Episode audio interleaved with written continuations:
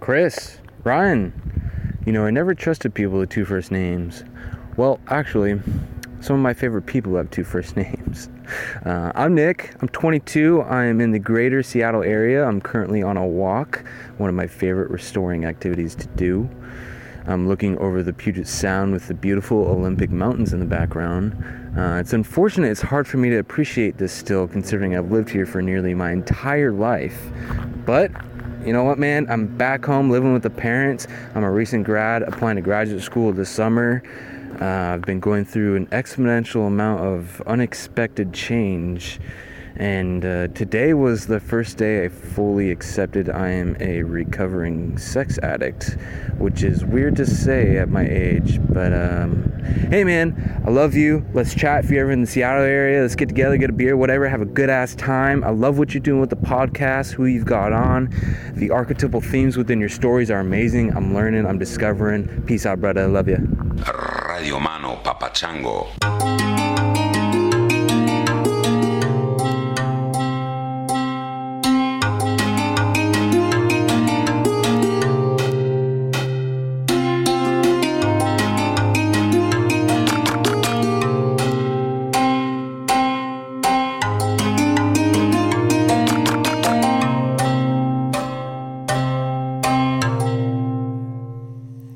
What's up, ladies and gentlemen? yeah, thank you, Nick. Uh, Puget Sound is great. I uh, hope that sex addiction addiction situation is under control. Uh, I'm kind of torn about sex addiction personally. I, I don't know to what extent I I think it's a thing. I mean, I think I've talked about this before on the podcast. I certainly uh, understand that compulsive behavior is a thing, and that behavior can be expressed in terms of masturbation or inordinate amount of time spent looking at porn or uh, gambling or using various substances. Um, but I don't. I have problem with the nomenclature because I don't think that it's so much about the sex or the gambling or the cocaine or the alcohol or whatever as it is about something that's going on within us. And so anything that deflects the attention away from the yearning, hungering hole that we're trying to fill up with this behavior and onto the the thing or the behavior itself, I think is sort of um, distracting from the point. Uh, but anyway, I played that particular clip because it's uh, apropos for this episode. You know, sex addiction is one way of expressing or framing um, a sort of intense interest in sex or porn or whatever. Um, but you know, when I was talking to today's guest, I thought of, I remembered when I was a little kid and I got advice my dad said to me, as I'm sure many dads have said to many kids. Uh, the trick is to find what you love and then figure out a way to do that for a living. And if you can, if you can crack that code, then you'll never have to work a day in your life. You just get paid for doing what you love. now, when I was eight or nine or whatever age I was when my dad was saying this to me, it didn't occur to me. But later it did occur to me like, hey, dad, what if what I really love more than anything else is fucking? What then, dad? Never asked dad that question. Maybe I should ask him now. Uh, Angela White is the guest. She's a porn star extraordinaire. She's something of a legend in the world of porn. She's uh, won all kinds of AVN awards and been in all sorts of movies. She directs, she has her own production company. She's at the top of Porn Mountain. And uh, it became very clear to me upon meeting her why that is, uh, aside from being very attractive, obviously, very beautiful and very sexual. She's very, very smart and insightful and thoughtful. And, um, you know, she is, as she explains, she's just someone who's fascinated and interested uh, in sexual erotic experiences and she's found a way to do that for a living so good for her and then her passion for her work shows in the work so uh, she certainly isn't a victim i'll tell you that um, so angela white today's guest before we get to that episode i thought i'd read a letter an email i got recently I get a lot of beautiful emails. This one really stood out. Hey, Chris, I've been listening to your podcast for a few years now. I was first introduced to it by a man I met while on holiday in Thailand. He was a really beautiful human, a doctor researching cancer treatment in Melbourne. And he was alone on holiday to celebrate his 40th birthday. We started talking and ended up spending a week together discussing life and love and sex on our last day in Thailand, he told me to download your podcast for the flight home. On the long flight back to the UK, I listened to your first interview with Justin Alexander. I was captivated immediately. Anyway, over the past year, I have progressively been losing my hearing. I'm only 23, so this obviously came as a huge shock. It's not clear if I'll lose all my hearing, and if I do, I don't know when that will be. I've started learning sign language and have become connected to a whole new world and culture that I had no idea about before this happened.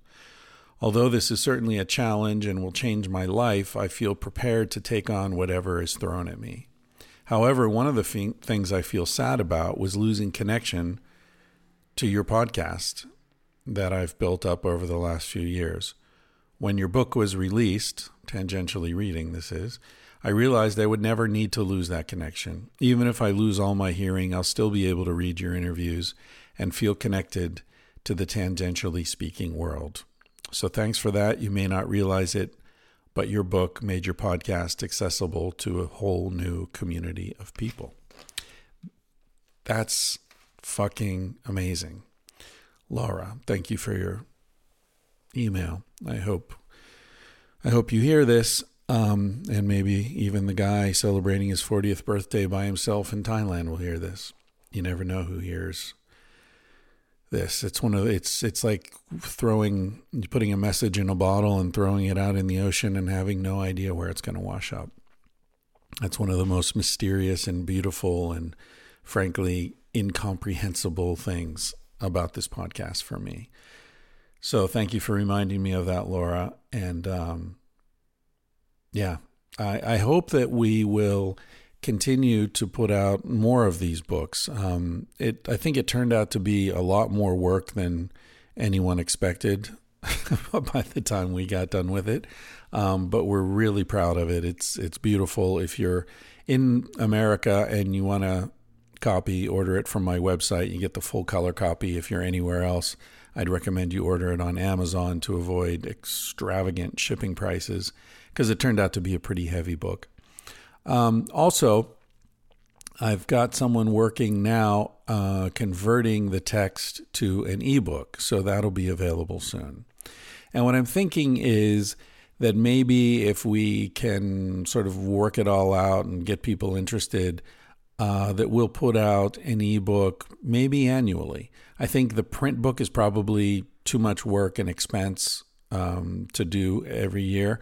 But uh, I think an ebook is a great idea, and it's not a lot of work. It's it's the, I mean, it is a lot of work, but it's not. You don't really need to do um, the sort of investment that we did for the the paper version. So we'll see if people are interested in transcribing some, choosing and transcribing some episodes for volume two. Um, you know, I'd be happy to pay for the production of that just out of pocket, and uh, and we'll see how that works out, and just sell it as an ebook for a few book few bucks. So uh, yeah, let me know at uh, that Chris Ryan, or actually, no, better to write to uh, Christopher Assistant at gmail.com. And uh, yeah, we'll let Natasha deal with that. And in the subject heading, put um, tangentially reading volume two or something like that. Okay, what else can I tell you? Uh, I've got stickers, stickers, stickers, stickers. Uh, people have been asking for them. I found a place that makes them, prints them up. So I've put them up on the website. I'm not sure. I feel weird charging a bunch of money for a damn sticker, like 250. Uh, honestly, they cost me like 35 cents each to print. They're nice. There's, um, they're like nylon and I got them with the easy peel. And so they're not a pain in the ass trying to get your thumbnail under there and all that. Um, but to make it worthwhile for my mom to, you know, organize them and package them and send them out and all that, I got to charge, I don't know, a buck and a half or something. And it's probably best if you if you're buying t-shirts or something, throw them in.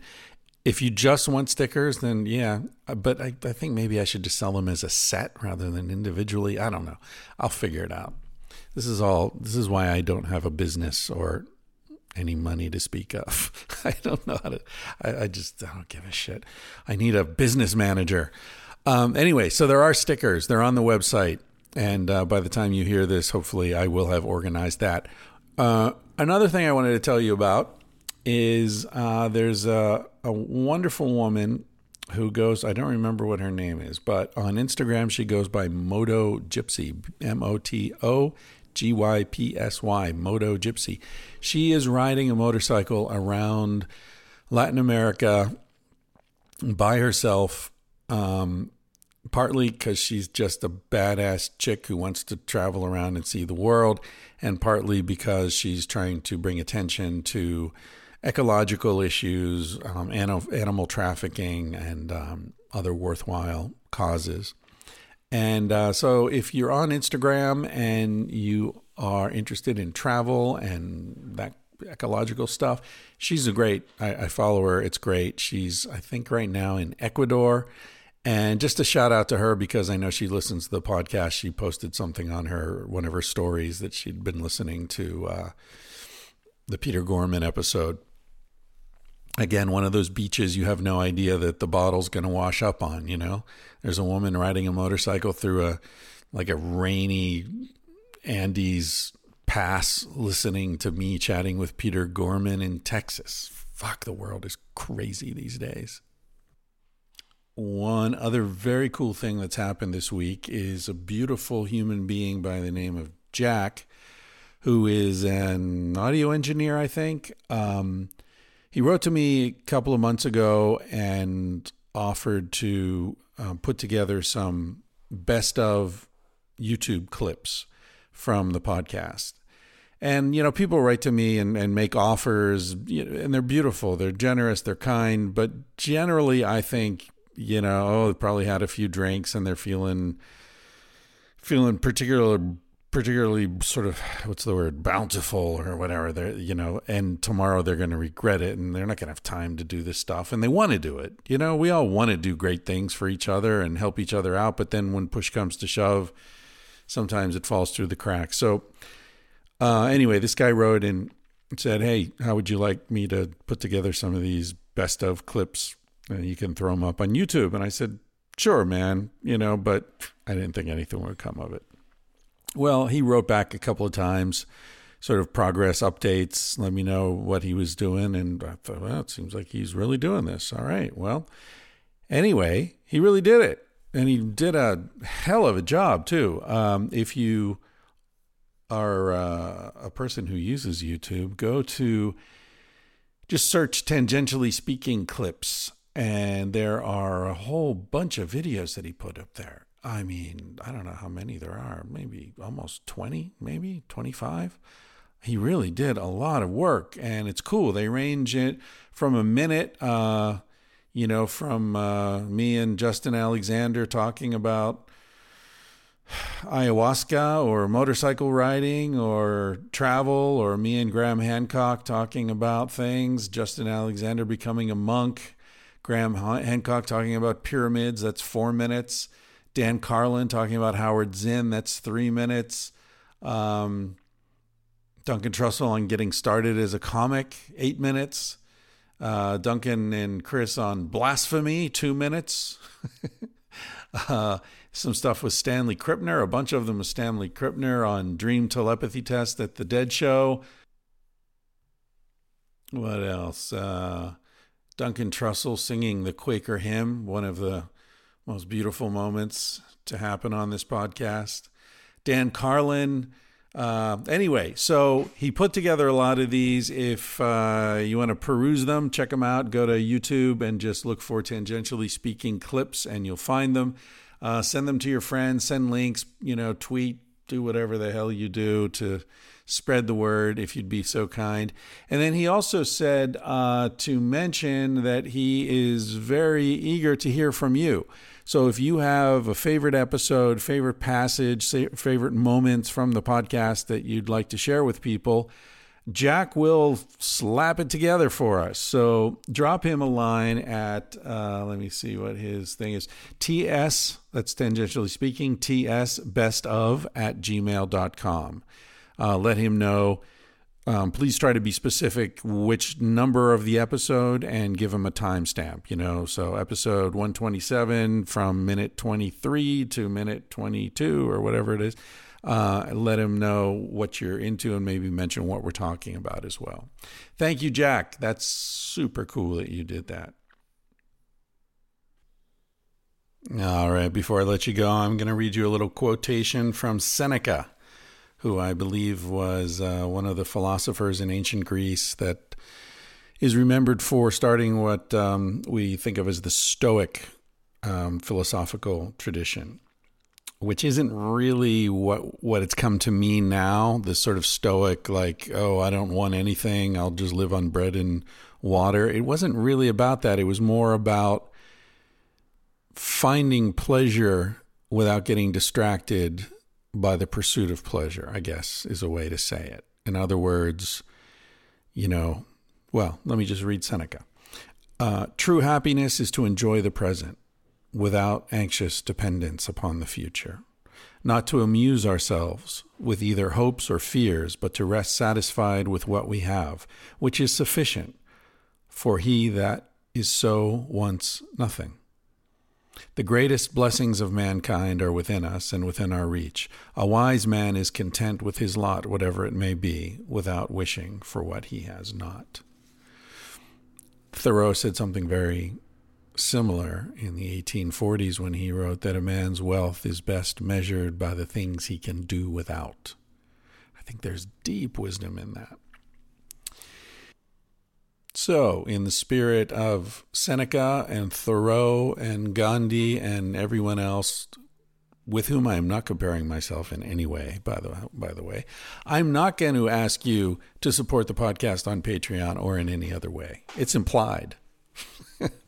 Thank you to those of you who do.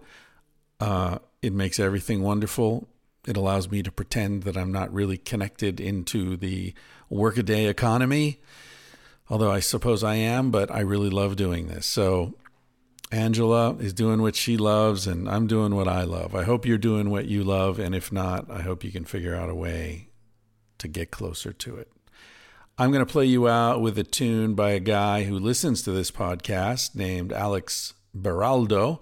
His album is Grove Hill, and the tune is Get All Crazy. I hope you enjoy this conversation with Angela White.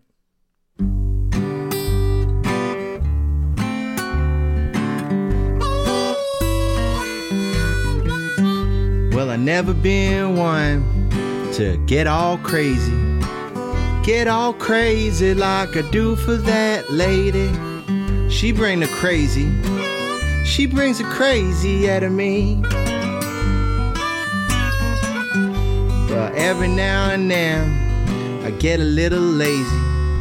Get a little lazy like every damn daisy. I get lazy and I can't get right. But sometimes when life gets me down, I think of all the good things that I have around. And life's good now. Well, I do confide.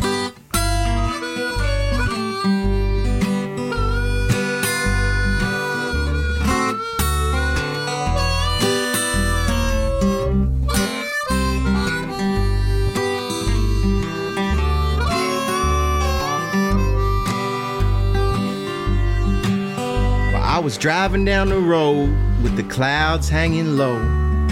Out by the mountains is where I like to go. With that woman, the girl on my mind. But I never been one to get all crazy.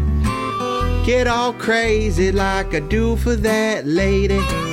I get restless, oh, all the time.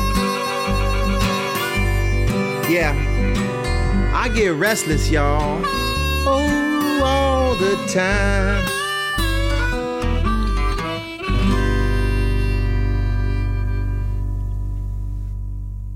Testing, testing, testicles. Haven't heard that one before. I'm here with Angela White in Topanga.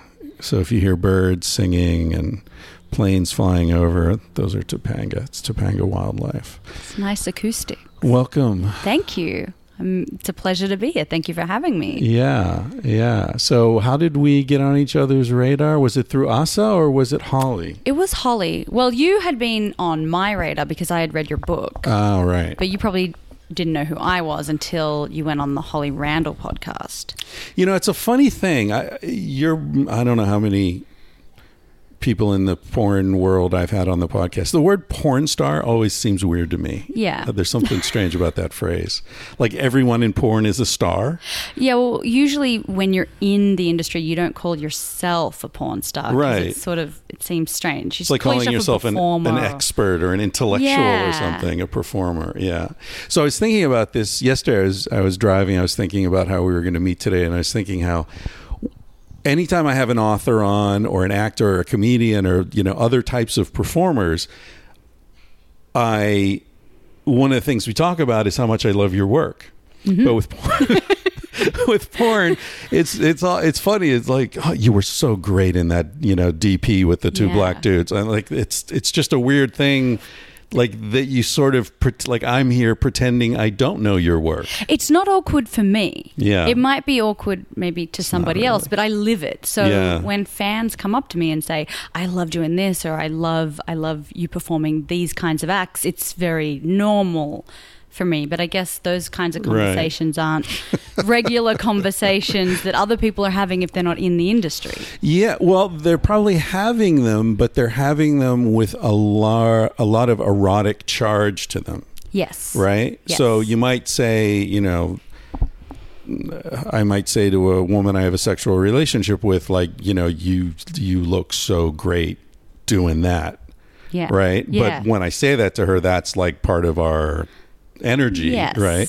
Whereas if I say that to you, who you know I don't even know, it's weird because it's it's both um, extremely intimate and yet it's also uh, not intimate at all. Yeah. It's a, which I guess you've got. I'm out in the wildlife. There's, There's, a, there's bugs. a bug flying around. Yeah, yeah. Just feel free to kill it. Let's. Oh no! It's it. Let it live its life. It's fine. well, you it's, know, its life seems to involve getting in your face. that's okay. I uh, I've had worse things in my face. so that's another thing about people in porn. Great sense of humor. yeah. Always. Also cracked me up. She's, She's so hilarious. funny. Have you listened to her podcast that she did with her boyfriend? Uh, yeah, yeah, that was funny. I just listened to that yesterday. I think it was. It's funny. Also very moving. I found Yeah. very because this is another thing. We were talking about this before we turned the mics on. How like y- y- I, I, I'm interested in, in people who've had to face their fears, and I imagine, except for people who are uh, running from something or in porn, a lot of people have had to face fears. Certainly, fears of body shame and things like that. Yeah. Do you find that in porn there's more sort of self-actualized people than in other realms of life? People come to porn for many different reasons. So um, I, I definitely see those people. I also see people that are working through their issues through porn in porn. Um, I see there are people in porn that are very business minded and savvy, and they're only in it for the money. There are people there that are that that are really sexual people that are exploring their sexuality.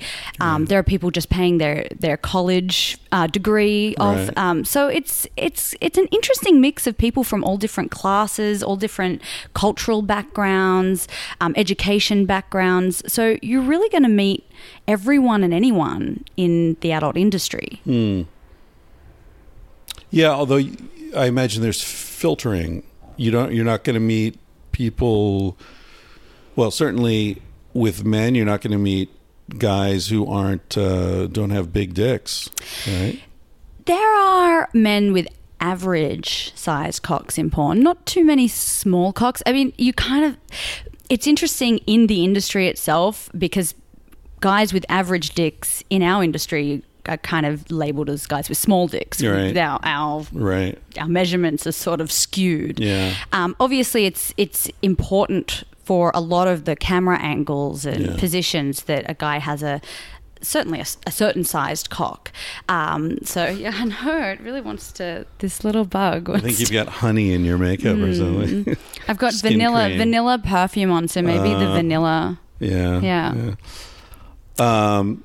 Yeah. Yeah. I mean, I, I don't know. That was a stupid example. I was thinking more of like people. You know, you have to get tested a lot. You have to. It just seems like there's a certain amount of. I don't know, self confidence. Uh, well, maybe certainly, certainly the performers that become the stars and the performers that you see be very successful, they are the ones that are very professionally minded. They're very they're um, they are confident in themselves, hmm. and also they're the ones that truly love the the work that they do. They're very sexual people. Hmm. So, in in that sense, the performers that rise to the top have certain qualities. Right. Right. And what brought you into it? Well, it's a, it's. I mean, it goes back to uh, my experience in high school. So I, I was a very sexual person growing up. Even before high school, I was a very sexual kid. I was obsessed with sexuality. I was very fascinated by it. I was the the kid in the the school library, hiding in the corner, reading. You know, where did I come from? Looking at the cartoon sketches of penises and vagina and vulvas. our and- bodies ourselves. yeah, like just try. I just was very fascinated with with the naked human body and sex and what it all meant, and and so um, growing up, once I um, started to come into my own sexuality and wanted to explore my sexuality in high school, I became criticized. I know this. Okay, that bug's gonna go. Yeah, yeah. Let's pause. Let's pause here. All right, we were interrupted by a bug. if you hear a slapping sound in the middle of this conversation, I'm not getting rough with my guest. I'm getting rough with the fucking bug. Anyway, so we were talking about you were uh, you grew up in Australia. Yes. What part of Australia? Um, well, I grew up in Sydney, and then I, I did high school there, and then I moved to Melbourne uh, to do my university degree. I so like Melbourne. Melbourne's fantastic. Nice town. Yeah. Yeah. Once I moved there, I didn't leave because I loved it so until I moved to Los Angeles. Uh, but Melbourne, I loved the the food, the culture. Yeah, I remember I went to a night market there that had food Yeah. from all over the world. It was so nice. Food there is so good. Yeah, Yeah. yeah, I yeah. I was only in Australia. I went to speak at the Festival of Dangerous Ideas at the Sydney Mm. Opera House, which was so cool. You know, Yeah. because I, I this is shortly after Sex at Dawn came out. I did a lot of public speaking around it, and in the U.S., it was very like you know we'd prefer if you don't use you know these words or you don't maybe you don't have to talk about that or could you please make it clear that you're not advocating you know polyamory i got to that event and i i was accustomed to like okay you know what what are the parameters here Yeah. and the guy was like what do you mean and i said well are there is there a certain language you don't want me to use because i know it's being televised he's like oh hell no mate go out there and say whatever the hell you want Yeah. like we want people to be talking about this we want it to be provocative go ahead Don't censor yourself. Yeah. You can't really be. You can't really have an event called Dangerous Ideas. yeah and not not speak freely, not and Yeah. censor yourself. Well, That's- you would think so. Yeah. But in the U.S., you know, it's all brand protection. Ah, Yeah. All right. So you grew up in, uh, we were in Melbourne for college. And what did you study in college? I did a bachelor bachelor of arts, um, majoring in gender studies. Gender studies. Okay. Yes. So your your sort of passion for sexuality um, went into your university studies. And Yes. Did, did you study sexology at some point? Not sexology. Uh, I mean, gender studies is sort of an umbrella term, so there's it's it's interdisciplinary. So I Right. did sociology and anthropology, and obviously women's studies. So I did a lot underneath that that gender studies umbrella. Um, and obviously, when you look at anthropology, you usually look at sexuality and the sexuality of other cultures, Right. and and so we explored that. And and every I mean, my life has a lot of synergy because I, I obviously I'm in the pornography industry and I'm personally obsessed with with sexuality and I'm, mm-hmm. I'm fascinated by it. And then my study was focused on on gender and sexuality and all of my all of the research that I did and the thesis that I did for my honors thesis was based around female experiences in the Australian pornography industry and the stuff that I've written has been about sexuality. So I've um, the my thesis or a, an abridged version of my thesis was published in the um, Routledge Companion to Media Sex and Sexuality. So so my my work. Um, like my career is is in the adult industry. My personal interests revolve around sexuality, and then my study and my writing is uh, about sexuality. Yeah, So it's yeah, I can relate to that. yeah, I, yeah, I've been fascinated by sexuality since I was 11 yeah. um, when my babysitter introduced me. and I think the only reason that happened is that she recognized that I was receptive Yes. to something. Like I understood something and I wanted to know more. Yeah. And she sort of recognized that hunger. And um, now, do you feel? Because I've often felt like the my libido and my intellect are almost the same thing. Yeah, they're it's a drive. I think Yeah. sexuality is a drive, and it's. I mean, it drives me to learn. It drives me to learn about other cultures. It drives me to learn about myself. Um, drives me to wake up in the morning too early to to get ready for for work. It's it's. I mean, sexuality is an integral part of my being and who I am, and that's why you know, getting back to to to why I entered the industry in the first place was that that growing up, uh, I was criticized for my sexuality. So once I once I went into high school and I wanted to explore, and I was exploring my sexuality with men and women, and being labeled a slut, and and really, no matter how I. Uh, how I participated in, in, in sex or how I expressed my sexuality, it was deemed inappropriate as you know. As a woman, obviously, we've we've come a long way in terms of like accepting female sexuality, but we're still women are still shamed for for having Yeah. high libidos and and seeking out men and women, especially if it's more than one at a time. Right. Um, so when and because sexuality is such an integral part of my being, that when I was criticized for that um, uninhibited sexuality, it was really felt like an attack on on who I am. I hear that. Yeah. So and And also physically, and you're very, for people who don't know what you look like, you're very curvy, very sort of, mm, you know, like I imagine you developed curves at a young age. Yes.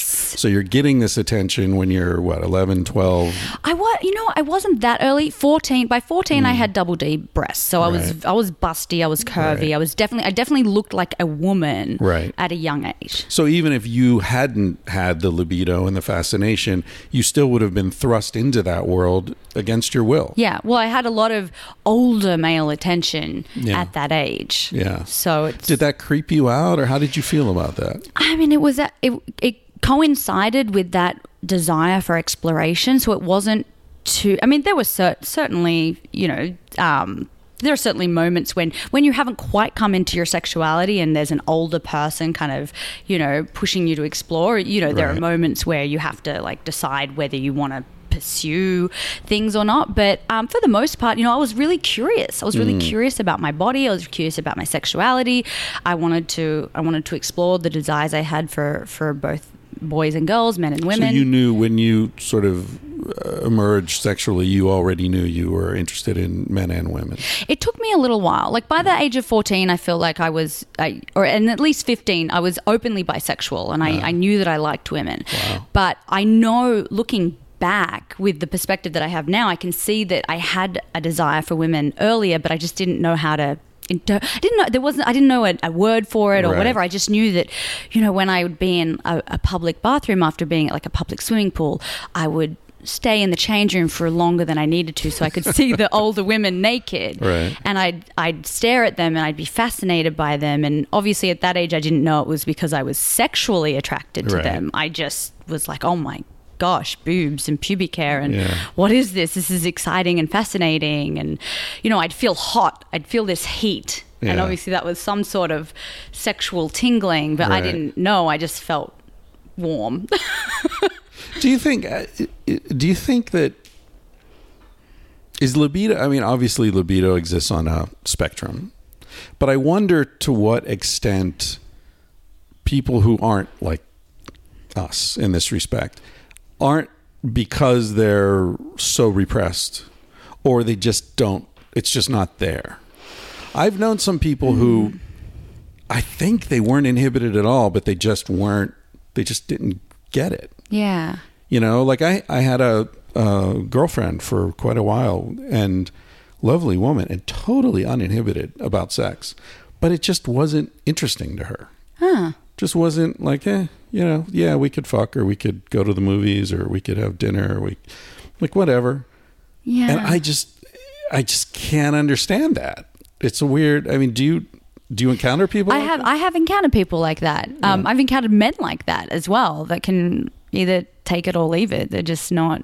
I mean, it's just not something that they need. It's- But I, Yeah. I mean, I, I don't know if it's necessarily always like a repression or Yeah. if it's just people's bodies react differently. Maybe they don't gain the same pleasure that we do from sex. Maybe, Hmm. maybe I know that I can go into like a mind altered state when I'm having an orgasm or even before it and during sex. So maybe they, they don't get to the same highs that we do. Who knows? Right, right. And if you don't get that sort of high, I get a, I get a high off sex. Yeah. And it's a high I want to feel. Right. So maybe, That makes sense. yeah, they experience it differently. Like I don't get a runner's high. I hear people talk about runner's high, and I'm like, look, I've run. I've never felt high. I wish Yeah. I did. I'd be in better shape, and I'd run all the time because I'm a fucking Yeah. bohemian. I'll chase a high wherever it is, you know. But uh, yeah, no, definitely don't feel runner's high. So yeah, I guess the fucker's high. Some people just don't get it. Do you feel good after a run? No, Oh, no, my teeth hurt, oh. and my my knees hurt, my back hurts. Maybe that's how they feel after sex. Exactly. Blowjobs make my teeth hurt. You're doing it wrong. I don't know, maybe after a good hard fuck session, their lower back hurts enough that they're like, yeah, it wasn't worth the orgasm payoff. Work through it. Work through it, people. Yeah. No, I, I think for me, part of the high is that it shuts down my brain. Mm. Like that's an opportunity to not think. Yeah. You know, I'd say there's sex, there's like, you know, like sports like rock climbing or scuba diving, where your body thinks you're going to die, mm-hmm. really focuses the mind. And then after, there's this sort of cleansed feeling. Yeah. Yeah. But I feel like sex is a really it's it's a very interesting environment in in the sense that it can be the place where you can be the most present and the most absent. So you can use sex to be completely present and in the moment or you can use sex to escape. And I feel like that makes it really powerful. Mm, that's a good point. Yeah. It's like dancing, I guess, is another uh, yeah, music. Yeah. You know, where you sort of enter into something that totally absorbs you, and yet you, to really be there, you sort of have to let go and not Yeah. be there too. Yeah. Yeah. That must be hard though when there are a bunch of people with cameras and mic booms and lights standing around. Mm, no, because once you let go, you don't see them.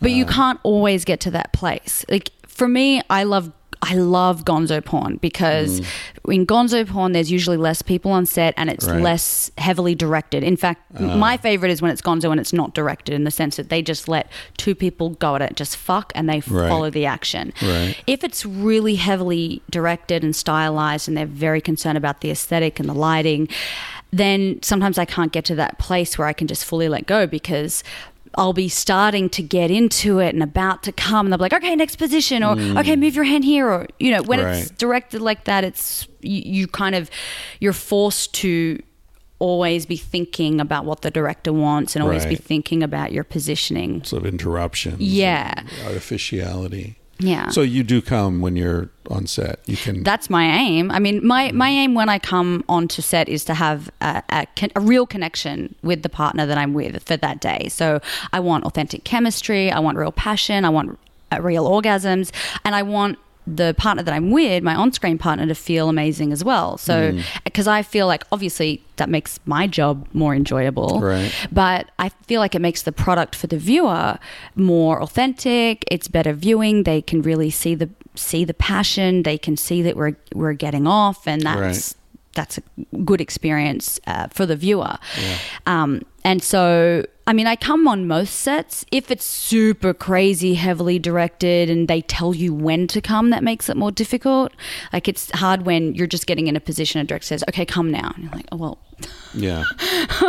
well give me a minute like let me let me rub my clit or like Yeah. change the positioning a bit uh, but for the most part most directors want you to have a good time because they they can see that through the lens Right. so if it's at all possible for me to have an orgasm i will Yeah. yeah Yeah, I don't know if I read this or uh, someone said this to me, but I I remember a woman who worked in porn saying she never came.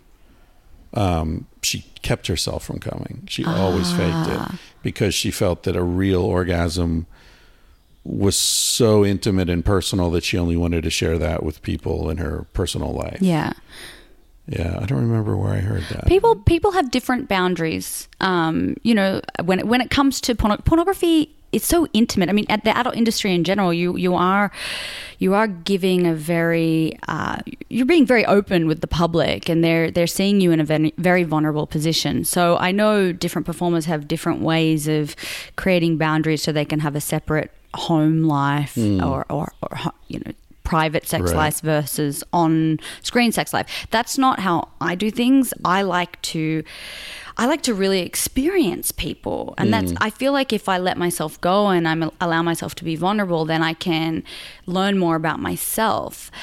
So, I don't put up boundaries in the same way other people do. Like I I feel like sex is a conversation and it's a conversation that I want to have with multiple people. And through that conversation I learn more about what I like both sexually and and I learn more about who I am as a person as a mm. being. I learn more about just human sexuality in general. So any boundaries that I put up kind of prevents me from that that learning. And I'm a very curious person. I always want to know more. Right, right. How old are you? 33 Are you? Do you feel like you've been doing this how long? um, well I got in at 18 so this is Wow, yeah 15 15, years. years yeah Huh. I follow you on Twitter. I saw something recently. The weight of desire. oh the weight that? of infidelity of infidelity. Yeah, so that was a, a story I wrote for a company called Pure Taboo. And um, it really looks at the way that weight can be used as a weapon um, to, to control people. To, um, I mean, idealized body image is something that we we all face the pressure to live up to, both men and women. And and in the industry, it's kind of like the elephant in the room. We don't talk about the fact that our bodies are on display, and a lot of us get work because of the ways that our bodies look and appear on screen. Right. And so I wanted to to delve into the taboo of fat in in a porn scene, and I thought, what better what better company to do it with than a company called Pure Taboo, which is all about looking at looking at taboos in our culture. So yeah, I've got I've had a really positive feedback from from that scene. Um, and especially from women because the the male character in the scene basically without giving too much away the male character I'm married to, and he um, is using weight as a way to control my actions. And he wants me to lose weight, and he con- controls my eating. So he takes food away from me at the dinner table. He watches my weekly weigh-ins. He berates me if I go outside of his strict diet, um, but basically constantly reminding me that I'm not good enough, that I'm not enough. Um, and then at a certain point, I find out that he's he's cheating on me. Um, now, usually the cheating narrative is that the the, the man is going to cheat with a younger, slimmer, blonder woman. You know, Right. that's that's the usual narrative. But I found find out that he's cheating on me with a much larger, much curvier woman, a BBW performer. When for anyone who doesn't know at home, that's big, beautiful woman. It's kind of like the the categorization for curvier women in mm. porn. And on the on the flip side, he's actually force feeding her.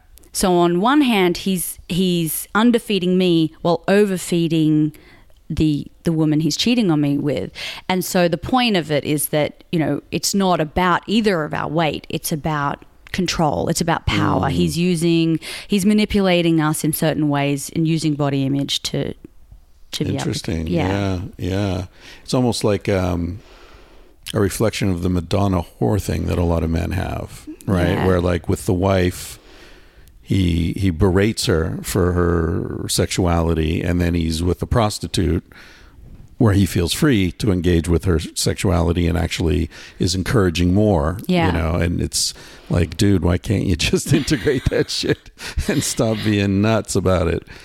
Yeah, Well, I think it's it's a cultural thing as well. Like, I mean, obviously, I don't want to take um, responsibility away from individual men who are not treating their partners correctly, but I mean, it doesn't come from nowhere. Like he, th- those men that do those sorts of things, and I mean, it's not just men. Women, women are responsible for for not treating their partners correctly as well. But, but um, you know, it's the culture that's kind of told men that they need to have a woman that looks a certain way, Mm. that you need to, you know, you have your trophy wife Yeah. who you treat, who has to act a certain way, and then, you know, then there's the the other women. Yeah, yeah. They don't have that responsibility. Yeah. It's so it's so interesting how because we live in this what I consider to be pathogenic culture, um, that the sort of pockets of health often happen in obscurity.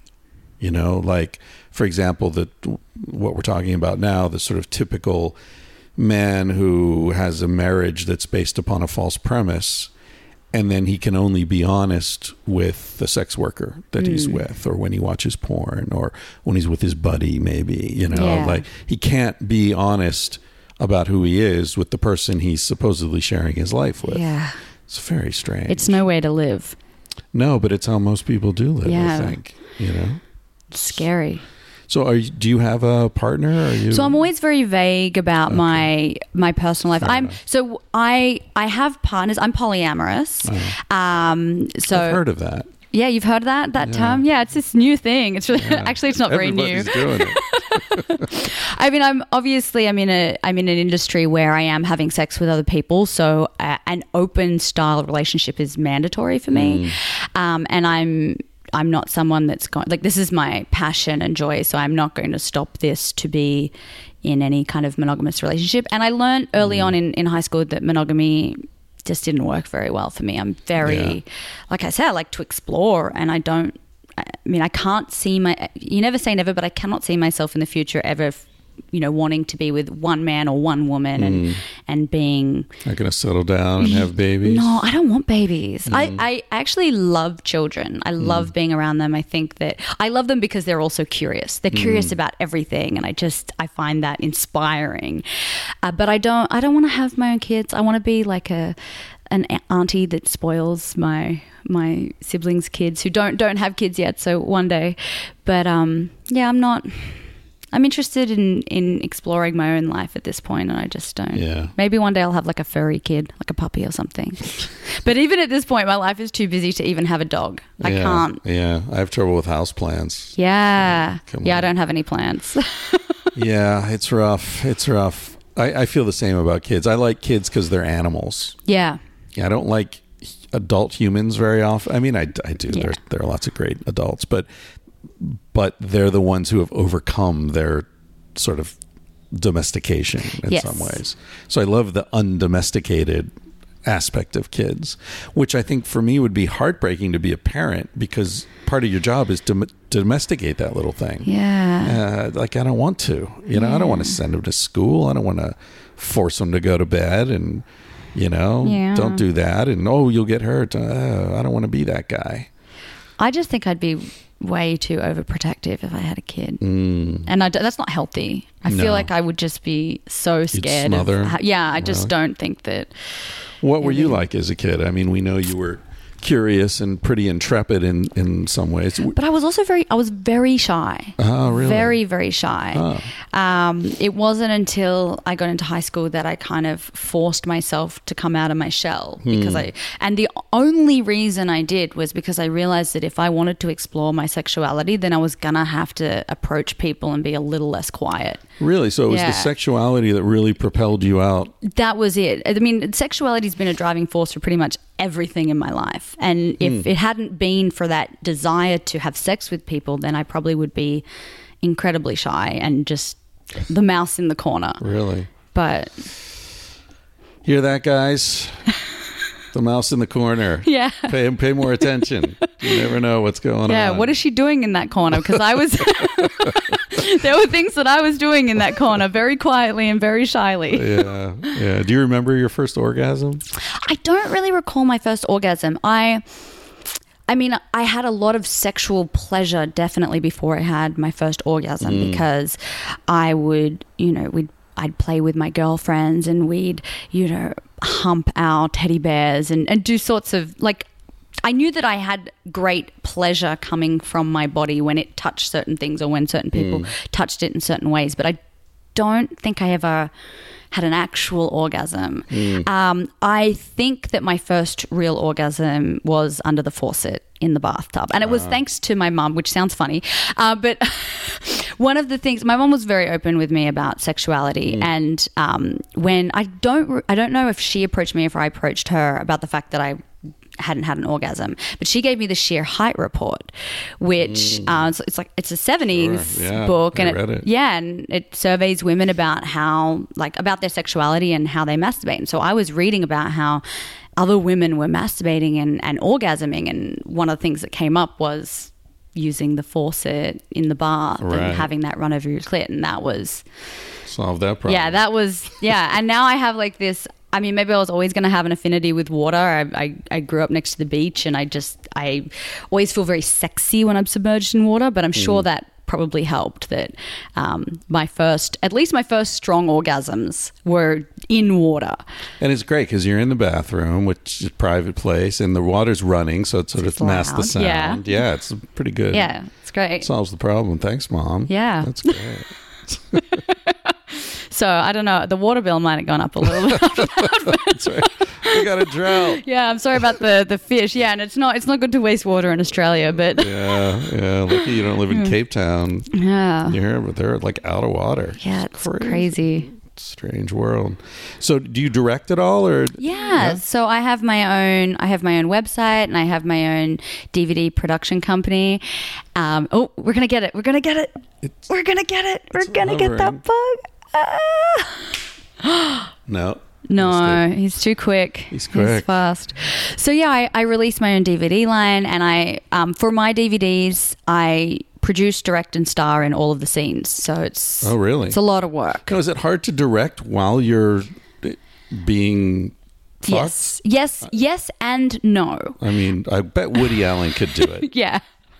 it's it's well here's the thing my directing style what i really want to get um, from any performance and i put performance in, in in in bunny ears because i don't really want a performance i want to see people really having sex the way they want to Hmm. So have you're really looking for more of a documentary Yes. angle in a way. absolutely This I, is how people fuck. I want to see how people fuck at home. Obviously, for the for the for the production, we do like to see a little bit of penetration, but that's not my main issue. What I say to people is like w- when I have someone on set that I'm I'm going to fuck, I'm like, let's fuck how we would really fuck.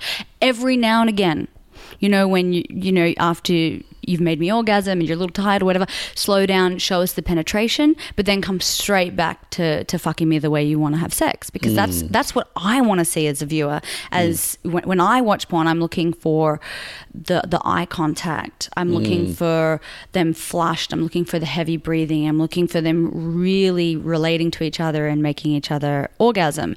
So I mean, there are scenes that I've shot that you really don't even see the penetration. I don't I don't care about I mean, I don't feel at this point in my career I need to prove that I'm really, for real, taking the penis inside any of my holes. Right. Like I'm, re- you know, by now I really do it. It's not faked. Right. Um, and I, I feel like what? Yeah, okay. A, a penis going inside a vagina. If you're with a girl, you know, fingers going inside tongue.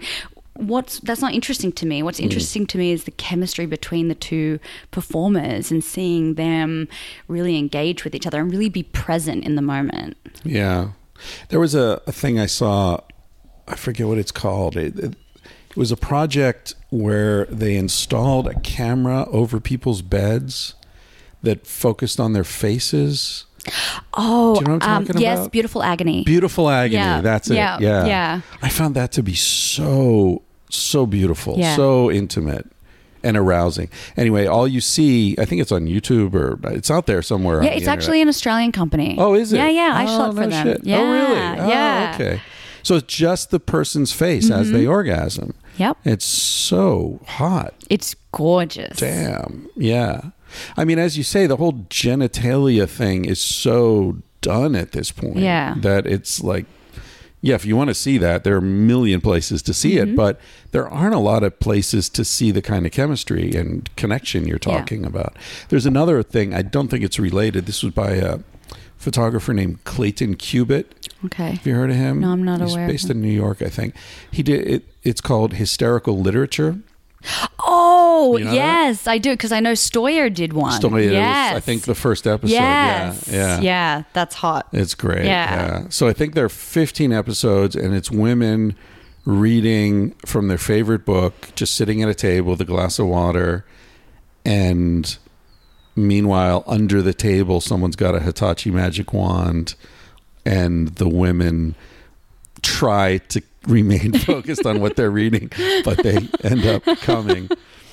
Yeah, I sent the link of that to Casilda, and uh, I forget what the book was. It was a book that she really liked, and she watched you know a few minutes of it, and she wrote back to me. She's like, "Why did you send this to me? This is terrible. The woman's not reading well. Oh. She's she seems distracted." I'm like, "Continue, keep watching. You'll figure it out." She just thought like, "Wow, this isn't a good reading." yeah, yeah. I actually met a woman in New York. I, I was giving a talk at the New School, and then we went out to dinner with the professor and some of his friends. And there was a woman at the table, and I was like, I know her somewhere. How do I know her? And like somehow I've met her, and lots of people, and I didn't get a chance to talk to her till later in the evening. And finally, I said, "Hey, I feel like I know you. Are you an actor, or have I seen you on TV or something?" And she blushed and she said, um, "Have you ever heard of a website called Hysterical Literature?" I said, "Oh, that's you." Like, so I've seen you come, never met you, never seen you naked, Yeah. right? So it's not like you, right? Yeah. Like I've seen you naked, I've seen you come, but her, like, it's it's that weird. It's like there's nothing else like that. You're not a porn star, you know, but yeah, I've seen you come. That's interesting. Yeah. Yeah, Danielle, episode four, I think. I'm gonna have to check that out. Yeah, she's great. She was great. Um, so what what's uh, what's your future like? What do you know? You're already directing. You already have your company. I mean, that's sort Mm-hmm. of like the promised land, right? For the people are working toward. Yeah. Yeah. Uh, well, actually, at some point, I want to go back and do my PhD. I always, I always kind of thought that I'd go back to Australia and do it. That I mean, maybe I'll, I'll stay here and do it. But um, I'm still interested in, in, in researching the adult industry and researching sexuality. And I think, um, especially because I'm in the industry, I have a, an array of powerful resources with the performers that I work with on a daily basis. So, Yeah. and and my honors thesis was based on my engagement with with female performers in the Australian industry. So I'd love to kind of broaden that study out and look at what's going on here in the US, which is obviously a, a far bigger industry and um, much. I mean, it's really the the headquarters of porn production globally. So it's um, Go figure. yeah. I mean, this uptight, sexually repressed culture just churns them out. Yeah. Well, maybe that's part of it. Yeah. I guess. Do you think there's anything to the idea that repression it, it's it's like um it contains pressure so the explosion is bigger? Well, Do you think repression makes sex hotter? I I think it does. I think so. I mean, I'm not an I do too. I kinda hate think to it think does. so, Yeah, though. I feel like if there wasn't so much shame surrounding sexuality, I wouldn't even have a job. So, like my my end goal is to not have a job. Right. Like it's not. I because really, if everybody was getting off the way they wanted to in their personal lives, I mean, some people might still want to look at erotic photos and erotic videos, but would it be as powerful? Would it be like a multi-billion dollar industry like it is? I Hmm. don't know. I think it would be more more more just art. I think it would it wouldn't. Yeah. So Wouldn't so if we industry. took away all repression, do you think there would be kink? Hmm. Hmm. I well, you know what? Humans are so creative. I feel like there'd still be something. We're very creative. I mean, when it comes to sexuality, sexuality is so diverse, and and the kind of fetishes and fantasies that are out there, it's just so so incredible. The things that we come up with. So I don't know if it would get rid of them all. In hunter like to think we find them gatherers, fun. Yeah, it's hard to say. I because I'm in the same boat as you. I, I'm sort of always trying to remove shame, but I do feel like, in a way, shame spices up some stuff. Mm-hmm. And yeah, I mean, from what I've read about hunter gatherers, there's really no kink in hunter gatherer sexuality.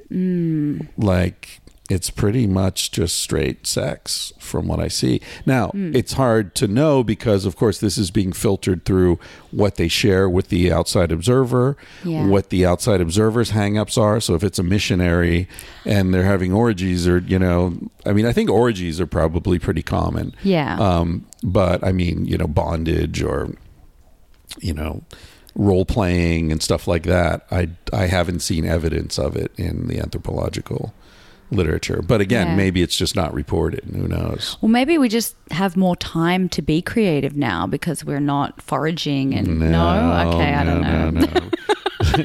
Foragers have far more time than we do. Oh actually. well, yeah. then there you go. I'm the wrong person to ask. I don't know. yeah, yeah, yeah. It's it's a strange thing to to think about because I mean I, I've probably said this before on the podcast, but when I imagine like the have you ever read a book called um, The Erotic Mind? No. Jack Morin, I think, is the author.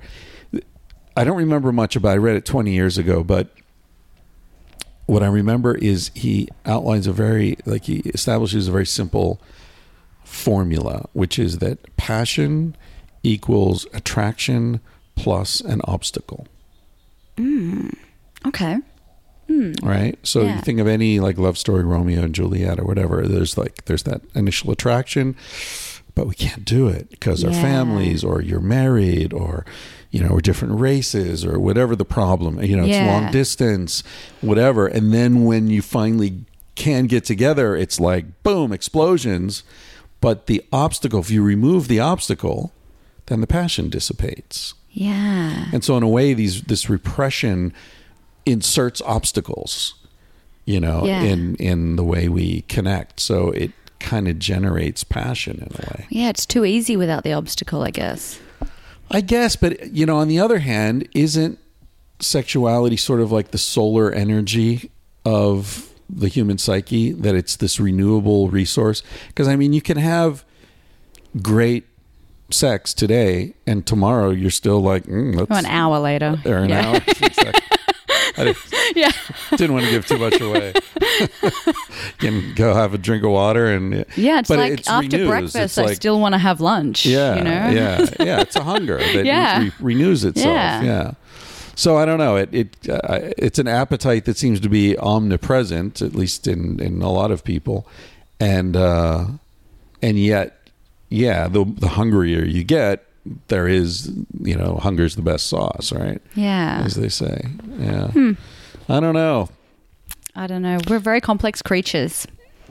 Depends on how you look at it. Sometimes we seem very complex. Sometimes so simple. Well, I think our relationship to sex is complex. yeah, Sex and sexuality, at least right now. I feel like Yeah. it's yeah. it's it's complicated. Where do you think it's going? Where's porn going? Um, hmm. That's a very good question. I think that certainly um, we we both drive new technologies and we are often the first to adopt it. So um, there's a lot of live streaming porn or webcamming, um, 3D porn.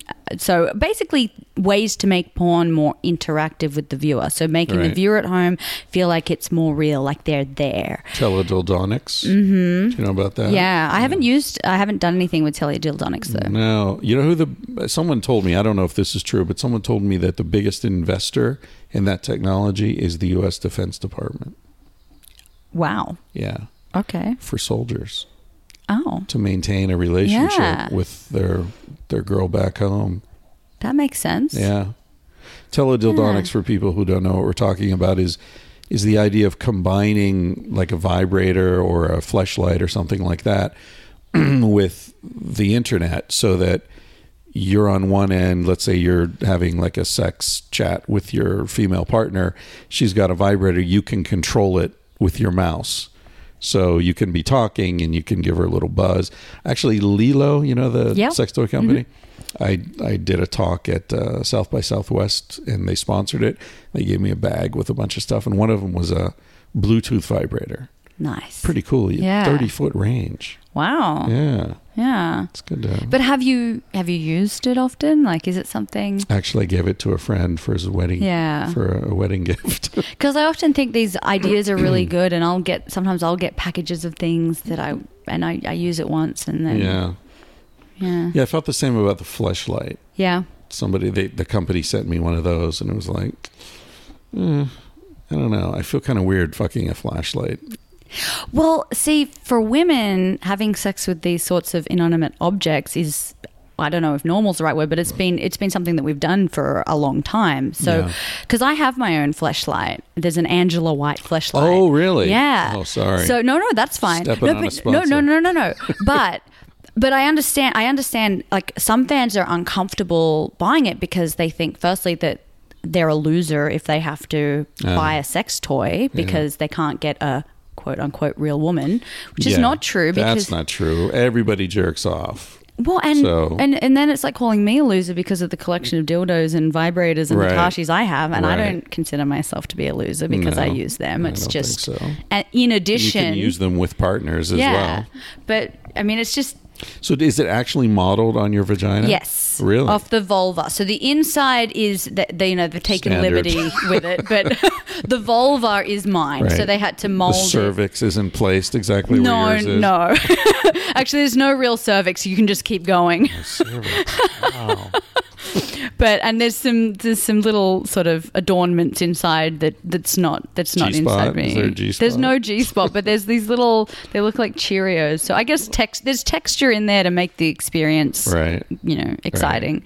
Um, although I have a couple of different versions. So I have the the the Lotus version is like the inside of a the vaginal canal. Of, Hmm. You know, it's a it's a standardized vaginal canal. So what most women feel like. Right. My indulge um, is it's it's got knobs and things in there that you're not going to find in a in a regular woman, but apparently it's quite stimulating and feels great. It's called the indulge. Yeah, it's yeah, you're indulging. Oh, so all right.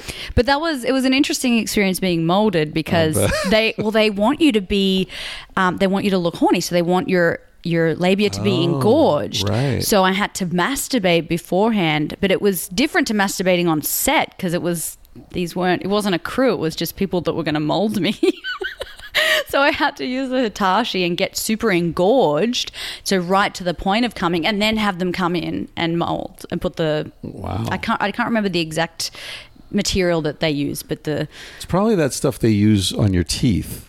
yeah, I think Like it's a s- silicone. yeah, yeah, yeah, and it, they have to leave it on for around ten minutes, and then they peel it off, and then they've got. Uh, it. What did you do for the 10 minutes? I mean, I just tried to think of horny, think horny thoughts Oh, to try, keep it. You have engorged. to keep engorged while Yeah. they put this like cold, wet, Oh my god, it felt stuff on you. so good though. Honestly, it really because they put it on and it's all cold Uh, and slimy, uh-huh. and then as it hardens, it gets hot. So it was. Yeah. So it, it actually the process helped, and then I just got off on the fact that there was this random dude painting my vulva with this goo. So so once I'd done the Hitachi, got ready to come and had a stranger paint my vulva with goo that then hardened and got hot. It was fine. It's a peak experience right Yeah. there. That's pretty good. I'm gonna have to get one of those. Yeah. Do you have a discount code or something? Um, Hook me up. oh, I should I should ask for one. You don't have any in the trunk of your car, do no. you? No, um, my tr- my car is very very boring. So that when I give it to valet, you know, there's nothing. Uh, no- it's no- completely no empty. There's steal. nothing fun in there. yeah, I know.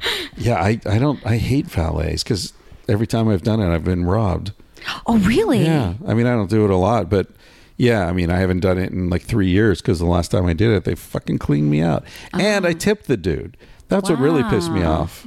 I've never had that experience, but you know what? There's nothing really in my car Yeah. that's vacant. Well, they took Casilda sunglasses, a Swiss Army knife, uh, like a thing that converts the car. You can plug it into the lighter and then plug your computer into Yeah. it. You know, it's like they took some time and they really just like, come on, fuck you guys. That's not cool. Yeah. Yeah. Anyway, who gives a shit? I just don't. I find um, it kind of invasive just having someone in my car, though, Yeah. because it's my space. Like I spend Yeah. living in LA now. I spend so much time in my car. It's my little mobile home, Mm. and I'm always in traffic because I have to travel a lot for like every every day that I'm shooting. It's a new location, so I'm traveling around Porn Valley getting to these locations. So it's it's like my little space. Yeah. So, do you have a like? Is is there a scenario that you particularly enjoy uh, from a performance? zero scenario is my is what I enjoy Oh, most. just so when I come to connect. set and Yeah. and they say there's no storyline, we just want you as Angela to be with you know whoever the male performer is or female performer is. Just be yourselves and have sex the way you want to. That's my ultimate.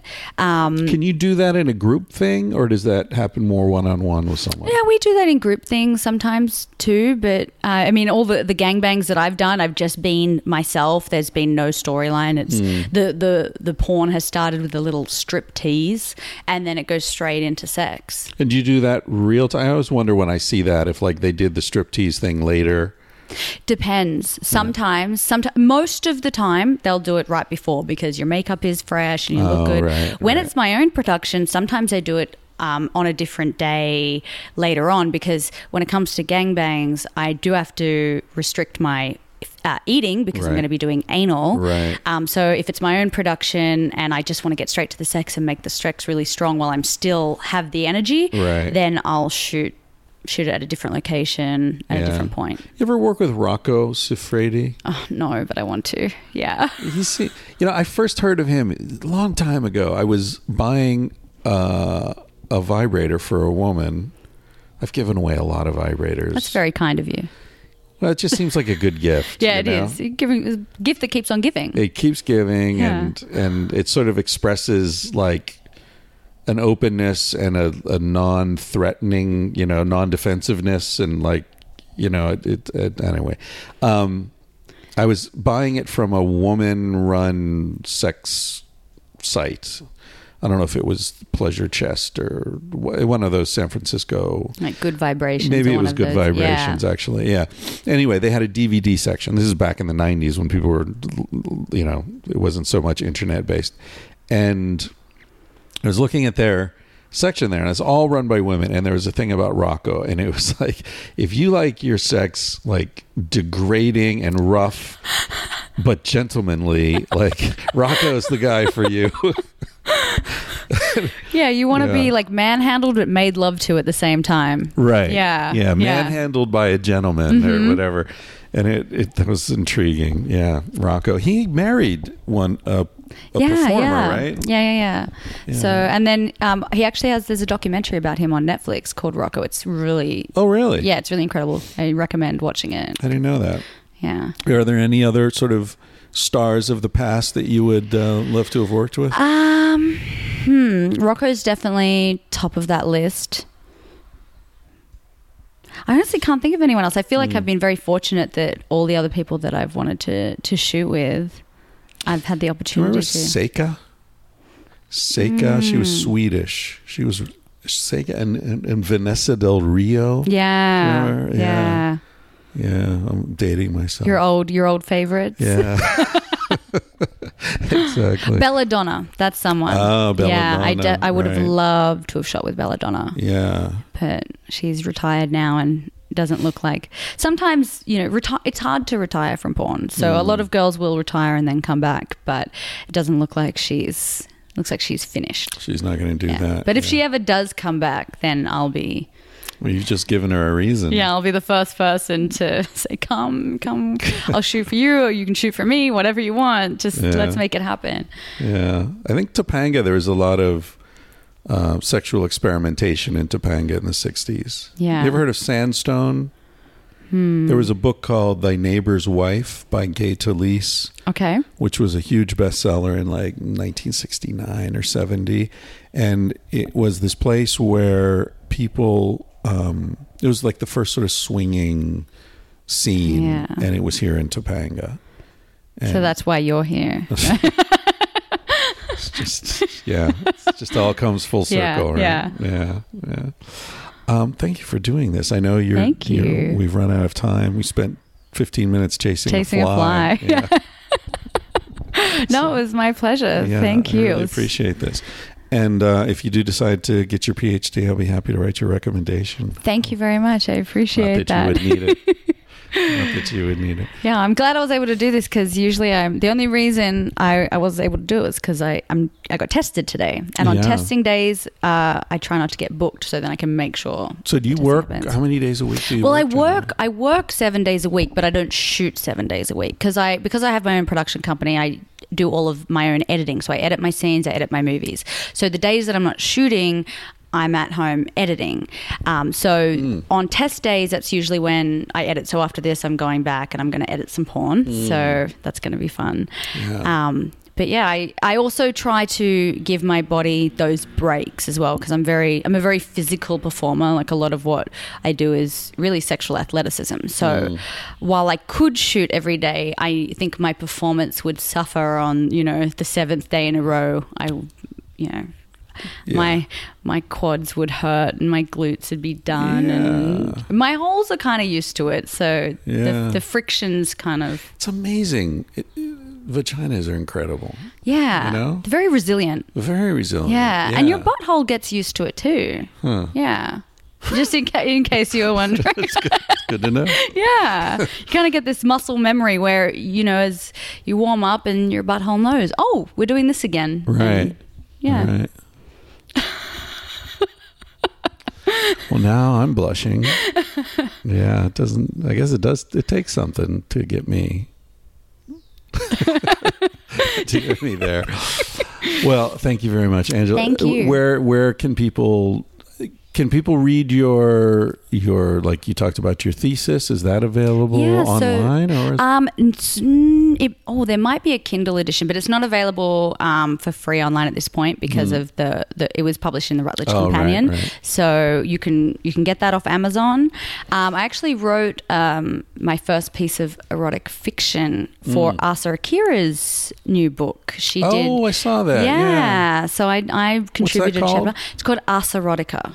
Asarotica, and it's Yeah. a collection of various Yes. authors. Yeah. And the authors are, I think they're all porn performers, or they're all somehow related to the porn. There's dominatrixes and whatever. But Mm. um, yeah, I, I contributed a chapter to that so they can read that if they want. Sweet. And yeah, you can go follow me on social media and see what I'm up to. Although, you know, know that it's explicit. Except, Yeah. yeah. except my Instagram's not. It's at the Angela White. That's safe for work. Ah, so if you prefer the yeah, your, cleavage pics. your Twitter feed shocks me occasionally. Yeah. I'll be like, "Oh, Trump did this, Trump did that," and then boom! Oh, Double anal. Oh, nice, nice. Oh, yeah, it's a good Yeah. thing about having a cool wife. I don't need to worry that she sees something over my shoulder. Yeah.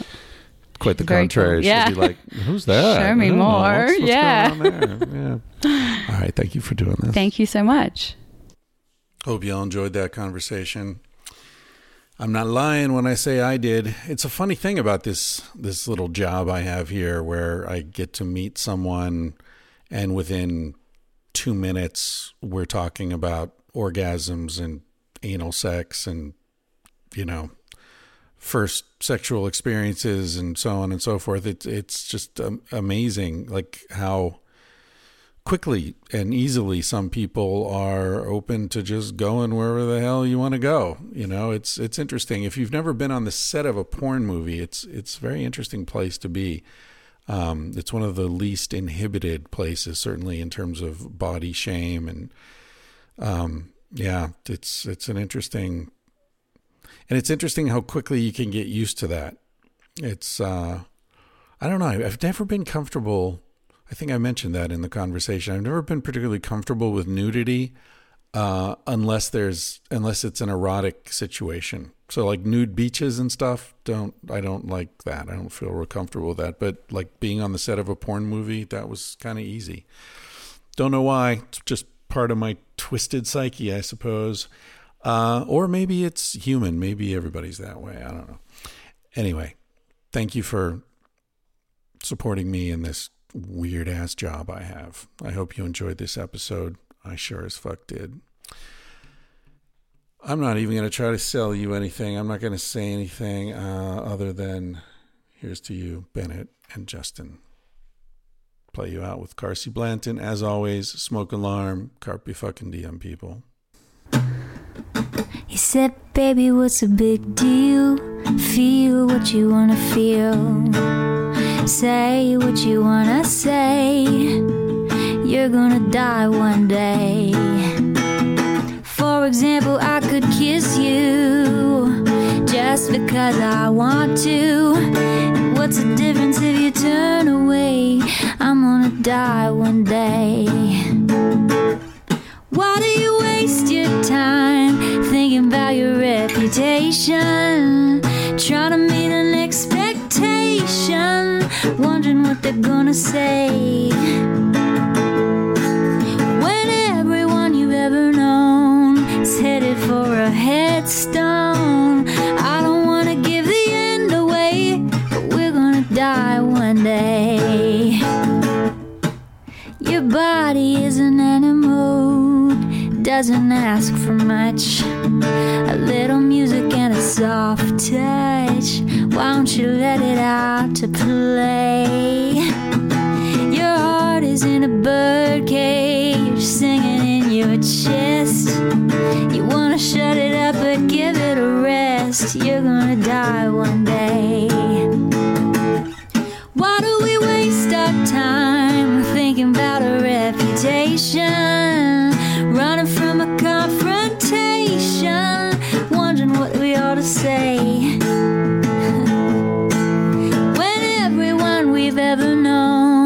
Headed for a headstone. I don't wanna give the end away, but we're gonna die one day. We're gonna die one day. We're gonna die one day. So, baby, what's a big deal? If you wanna be free, say what you wanna feel. Spend the night with me take you up in my arms. And if we must go down, we'll go singing to the smoke alarms. We'll dance into the ground.